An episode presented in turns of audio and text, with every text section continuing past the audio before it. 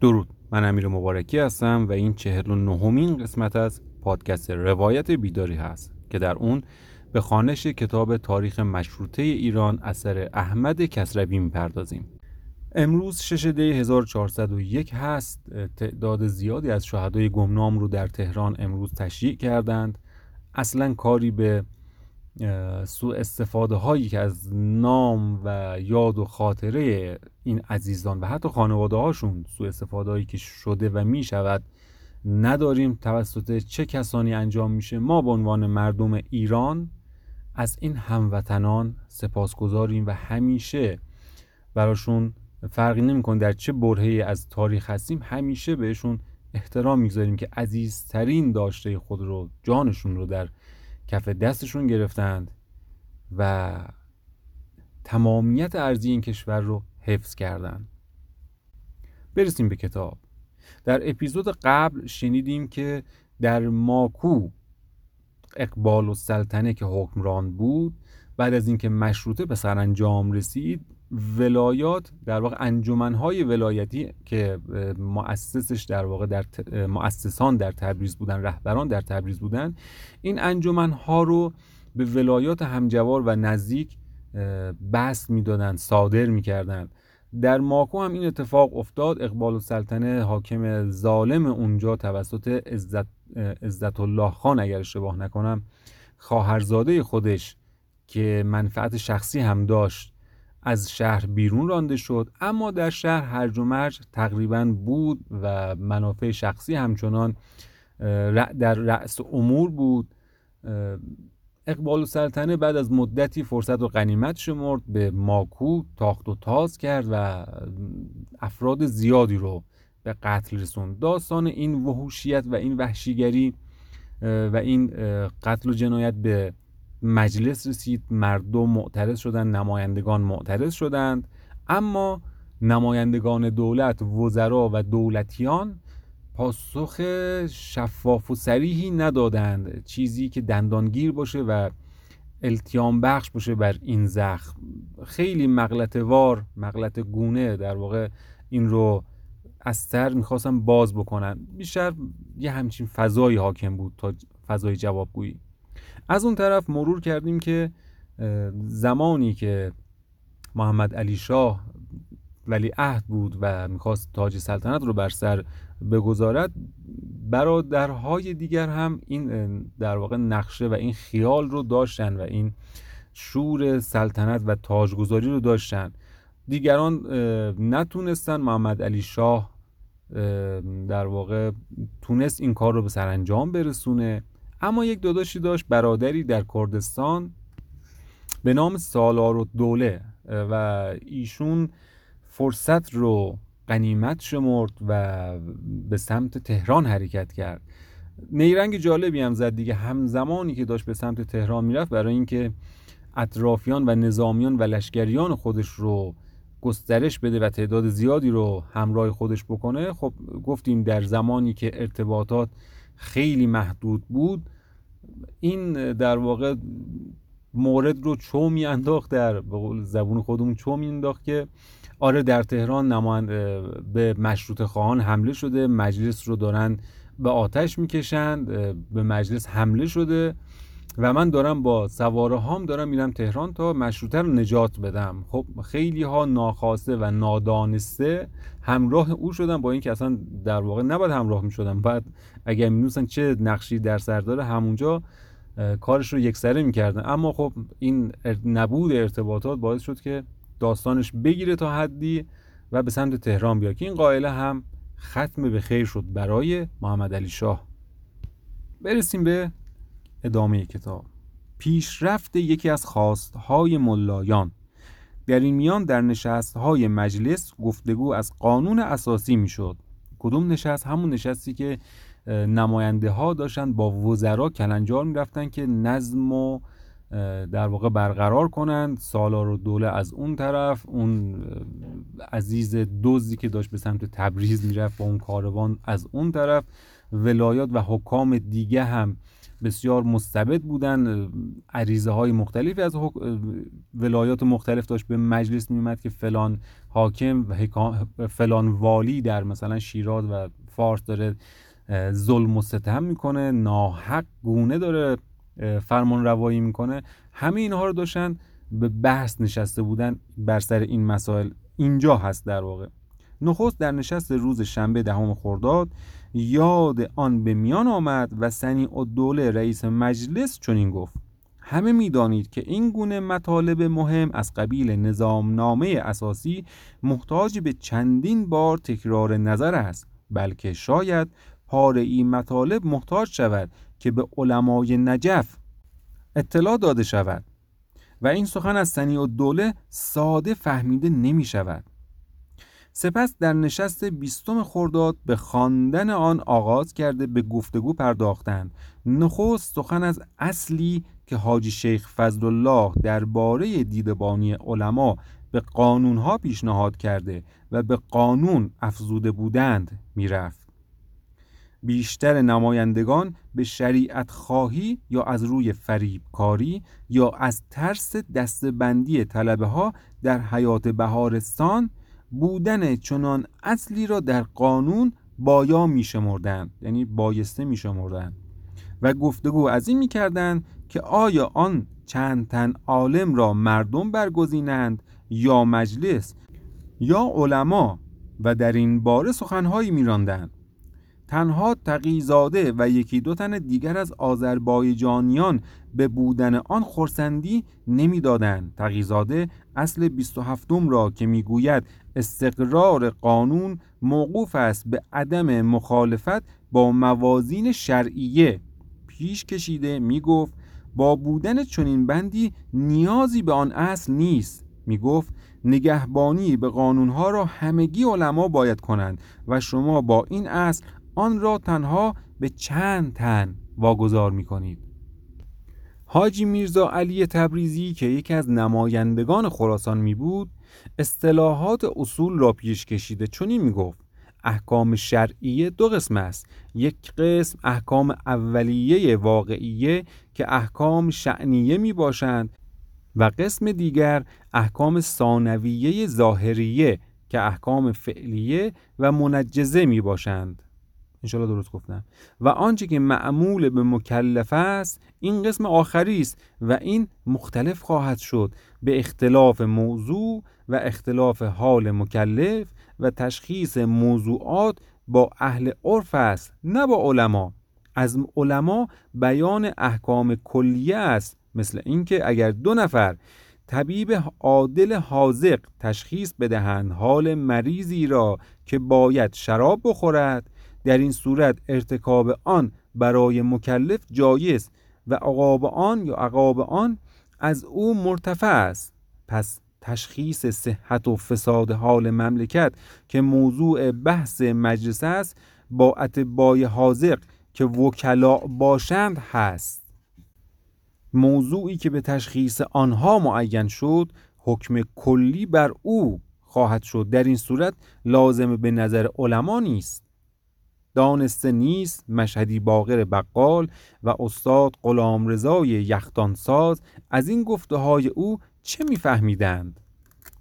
همچنین در نشست های پنج شنبه و شنبه 22 و 24 خرداد گفتگو می‌رفت تا آن را با دیگر گونی هایی پذیرفتند و اصل دوم قانون اساسی گردانیدند. ای وای! یعنی پایه ها از همینجا گذاشته شد واقعا متاسفانه.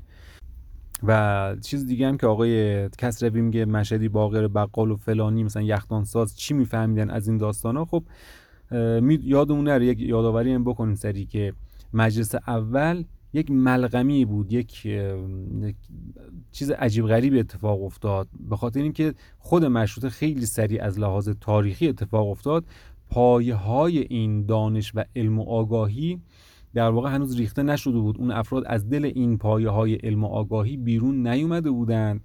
مجلس اولمون یک چیزی متشکل از اشراف قاجار و کسبه در واقع نماینده هر صنف نماینده بقال و چقال و اینا همه اومده بودن و خب البته آدم آدم حسابی هم کم نداشتیم. آقای تقی‌زاده آقای ملک‌التجار بوشهری و ایکس و ایگرگ اینها هم بودن. ولی خب عموم و اکثریت با متاسفانه افرادی بود که دانشی نداشتن که جلوگیری بکنن بیستن و محکم بیستن با دانش بیستن با دلیل برهان بیستن.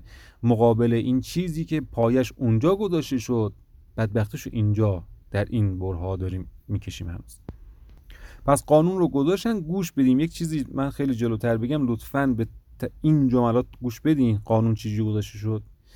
مجلس مقدس شورای ملی که به توجه و تأیید حضرت امام عصر عجل الله فرجه و بذل مرحمت اعلی حضرت شاهنشاه اسلام خلد الله سلطانه و مراقبت حجج اسلامیه کسر الله امثالهم و آخر همه اینها عامه ملت ایران تأسیس شده است. اصلا شما همین بند و اولش رو بشنوید تا ته بعد بیچارگی تاریخ ما باید بریم. یعنی این بند ببینید از کجا از کی چهار تا پنج مورد سه تا گفته میشه که مجلس و این آزادی به صدق سر و در واقع عنایت اینها به وجود و آخر یک کوچولو ملت ایران. این پایه دموکراسی اینجوری گذاشته شد. ای وای.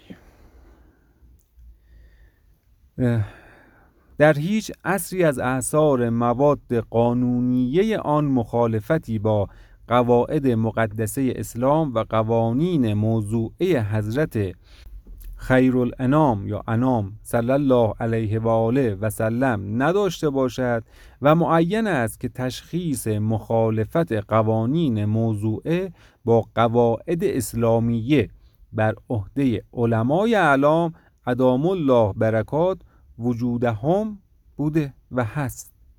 لحاظا رسما مقرر است در هر عصری از اعثار هیئتی که کمتر از پنج نفر نباشد از مجتهدین و فقهای متدینین که مطلع از مقتضیات زمان هم باشند به این طریق که علمای اعلام و حجج اسلام مرجع تقلید شیعه اسامی 20 نفر از علما که دارای صفات مذکوره باشند معرفی به مجلس شورای ملی بنمایند پنج نفر از آنها را یا بیشتر به مقتضای عصر اعضای مجلس شورای ملی اتفاق یا به حکم قرعه تعیین نموده به سمت به سمت عضویت بشناسند تا موادی که در مجلسین عنوان می شود به دقت مذاکره و بررسی نموده هر یکی از آن مواد که مخالفت با قواعد مقدسه اسلام داشته باشد طرح و رد نمایند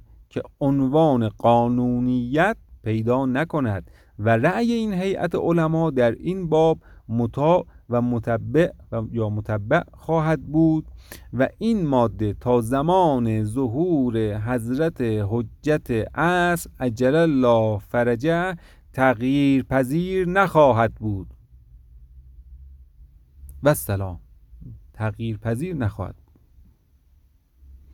این یک فیروزی از سوی شریعت خواهان بود و کسانی آن را یک کار بزرگی شمارده شادی می نمودند برخی می‌خواستند پیشنهاد آن را به خود بندند و کشاکشی در این باره می‌رفت. یعنی اونقدر این قضیه براشون اعتبار داشت و معتبر بود که هر کسی میگه آقا اینو من گذاشتم می‌خواد تو تاریخ می‌خواستن تو تاریخ ثبت بشه. هر کسی میگه آقا این قانون رو من گذاشتم و ما گفتیم ما گفتیم. پیروان حاجی شیخ فضل الله از پیشنهاد با خط او پیکره برداشته در میان مردم پراکندند. تا دانسته شود پیشنهاد از سوی او بوده است. آقای شیخ فضل الله نوری. بله. پنداشته می‌شد پذیرفتن این اصل ملایان را خشنود گردانیده از دشمنی با مجلس و مشروطه باز خواهد گردانید. در این میانه در بیرون هم گفتگوی میانه دو سید با حاجی شیخ فضل الله می‌رفت. اینان میکوشیدند او را از دشمنی با مشروطه باز دارند و گویا روز 21 خرداد بود که در خانه تباتبایی با بودن بهبهانی و آقا حسین قمی یکی از علمایی که در کمیسیون سنجش قانون با شرع می بود و سید جمال الدین افجعی یا افجعی و چند تن از نمایندگان مجلس نشستی برپا شد که حاجی شیخ فضل الله نیز به آنجا آمد. و پس از گفتگوهایی که در باره ناسازگار نبودن قانونهای مجلس با شریعت به میان آمد و دو سید نویدهایی در این باره دادند حاجی شیخ فضل الله نیز نوید داد که دیگر دشمنی با مجلس نکند و مردم را بر سر خود گرد نیاورد. این همون داستان گرد آمدن سه سید حساس سه علمایی که در واقع با هم بیعت کردند که مشروطه رو نابود بکنند. و چادری بلند نکند و به درخواست دو سید سوگند خورد و نوشته هم نوشته به دست تبا تبایی سپرد. بدین سان نشست با خوشی و شادمانی پایان یافت و شیرینی آوردند و خوردند. کنون ما پیکره یک پرسش و پاسخی را درباره مجلس و اینکه قانونهای آن با شریعت ناسازگار نخواهد بود در دست می‌داریم که در سلخ ربیع نوشته شده و دو سید و افجعی یا افجعی و آقا حسین قومی و حاجی شیخ فضل الله و صدرالعلماء به آن دستینه نهاده و مهر کردند و می باید گفت یادگار آن نشست می باشد پیکر منظورشون ها دو سید می‌خواستند همه چیز را با زبان و اندرس درست گردانند و در چنان شورشی که پس از هزارها سال در ایران رخ داده بود به جنگ و خونریزی نیاز نمی‌دیدند. و این اندیشه ایشان یکی از سنگهایی در راه پیشرفت کار مشروطه گردیده بود. باری کوشش ایشان سودی نداشت و حاجی شیخ فضل الله و همدستان او که این زمان گروهی می بودند و از دولت پول می گرفتند از راه خود بر نگشتند با آن نوشته که نوشته و با آن فیروزی که در مجلس یافته و پیشنهاد خود را در قانون جا داده بودند باز ناخشنودی می نمودند و از کوشش های بدخواهانه باز نمی ایستادند. در این روزها گذشته از حاجی شیخ فضل الله و ملا محمد آمولی حاجی میرزا لطف الله روزخان در منبر بدگویی از مجلس و مشروطه می کرد همین آقای لطف الله خان که اون روزه هایی که انجام دادن فهمیدین چی شد دیگه؟ اونجا سیدین در واقع مجلسی گذاشتن و قول گرفتن که این کار رو ادامه پیدا نکنه. اینها برای خودشون چادری علم کرده بودن و بست در واقع روزخانی و اینجور چیزا گرفته بودن. ولی اونها همه بهانه بود که از حتی سیدین بدگویی بکنن و از مشروطه و مشروطه خواهی از اون طرفم به خیلی باز از طلبه هایی که زیر دست بودند در واقع پول می‌دادند یعنی در واقع تأمین مالی می‌کردن که خب آقای کسروی بر همین اساس میگه اون شک و شبهه‌ای که به وجود اومده بود که شیخ فضل الله نوری و دار و دستش از دربار پول می‌گرفتن و با دربار هم دست شده بودن خب این در واقع شبهه رو برطرف می‌کنه و آدم مورخین با اطمینان می‌تونن بگن. چون اون زمان اونقدر هم شیخ فضل الله از لحاظ مالی مثل دیگر مشتهدین قوی نبوده. خیلی درآمدهای اون چیزهایی که مخصوص خود مشتهدین هست مربوط به خمس و زکات و اینها اونقدر نداشته که بتونه هر روز به این همه طلبه بخواد سکه رایج بده. تنها درد شریعت نمی بود. حاجی میرزا حسن و حاجی خمامی یا خمامی که از شهرهای خود دور افتاده و در تهران هم آبرویی نمی داشتند و بسیاری از ملایان که رشته سودجویی های خود را نزدیک به گسیختن می دیدند چاره جز همراهی با دربار و کوشیدن به برانداختن بنیاد مشروطه نمی شناختند.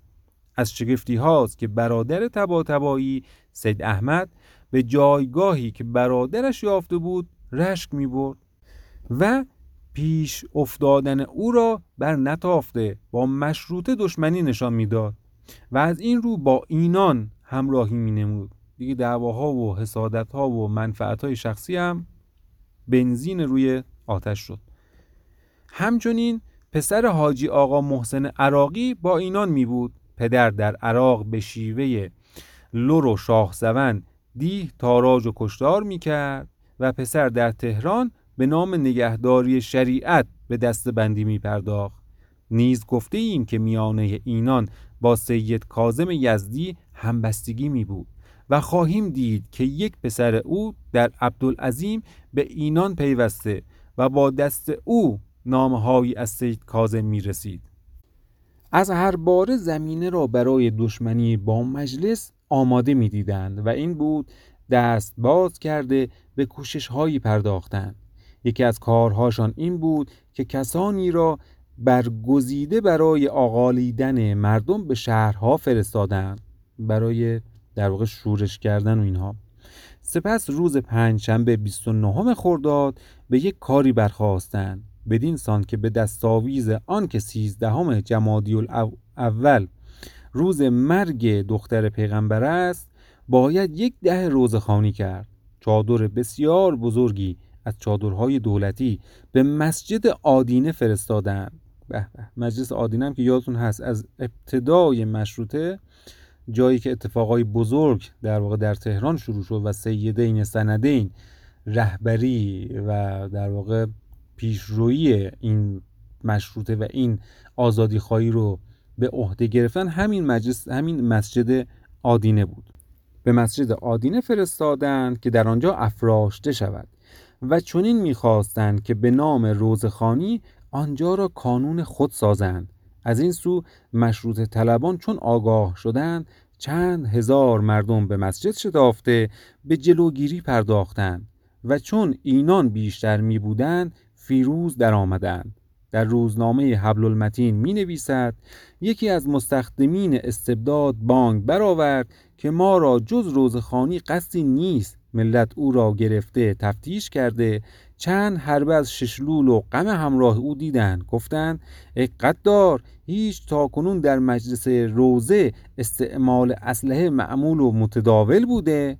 می نویسد فدایی ملت و جانسار وطن ادیب کرمانی در این روز خدمات شایانی نمود که به صد سال از خاطرها نخواهد رفت. می نویسد بالاخره چادر را خوابانیده بلکه چندین قطعه نموده به امامزاد زید برده توقیف کردند. بدین سان کشاکش با فیروزی آزادی خواهان به پایان رسید. فردای آن روز هنگام پسین دسته های انبوهی از های تهران در مدرسه صدر که جایگاه انجمن اتحادیه طلاب می بود گرد آمدند و پیش آمد دیروزی را به میان نهاده به شور و خروش پرداختند. کسانی از آنان به خانه های تبا تبایی و امام جمعه و صدر العلماء و دیگران رفته همگی را به مجلس آوردند. بهبهانی به درد چشم گرفتار و از تهران بیرون می بود. سخنرانانی از ملک المتکلمین و سید جمال و شیخ علی زرندی سخن میراندند و چنین گفته می‌شد که با همان انبوهی به خانه های حاجی شیخ فضل الله و دیگران ریخته و همگی را از شهر بیرون راندند شادروان تبا تبایی بالای منبر رفت و چنین گفت حاجی شیخ فضل الله چند روز پیش با من پیمان بسته که دیگر دشمنی با مشروطه نکند و مردم را بر سر خود گرد نیاورد و همین را نوشته به من سپرده. این را گفته نوشته را بیرون آورد و به همه نشان داد. سپس با اندرز و خواهش شور و خروش را فرو نشان و در همان بالای منبر نوشته به مردم داد بدین سان. بسم الله الرحمن الرحیم. من متعهدم که اگر جناب شیخ فضل الله بر خلاف معاهده که کرده است رفتار نماید خود به شخص او را از تهران بیرون کنم. محمد ملا محمد آمولی و حاجی میرزا لطف الله هم باید بروند. شهر جمادی الاولا محمد ابن محمد صادق التباتبایی خب همینطور که آقای کسروی میگه این در واقع مماشات هم دیگه از حد بیرون رفته و سیدین سندین بیش از حد دارن مدارا می‌کنن و همین با گفته آقای کسروی یک سنگ بزرگی جلوی پیشرفت مشروطه هست. در اپیزود بعدی حتما بیشتر در این مورد صحبت می‌کنیم. تا قسمت بعد بدرود.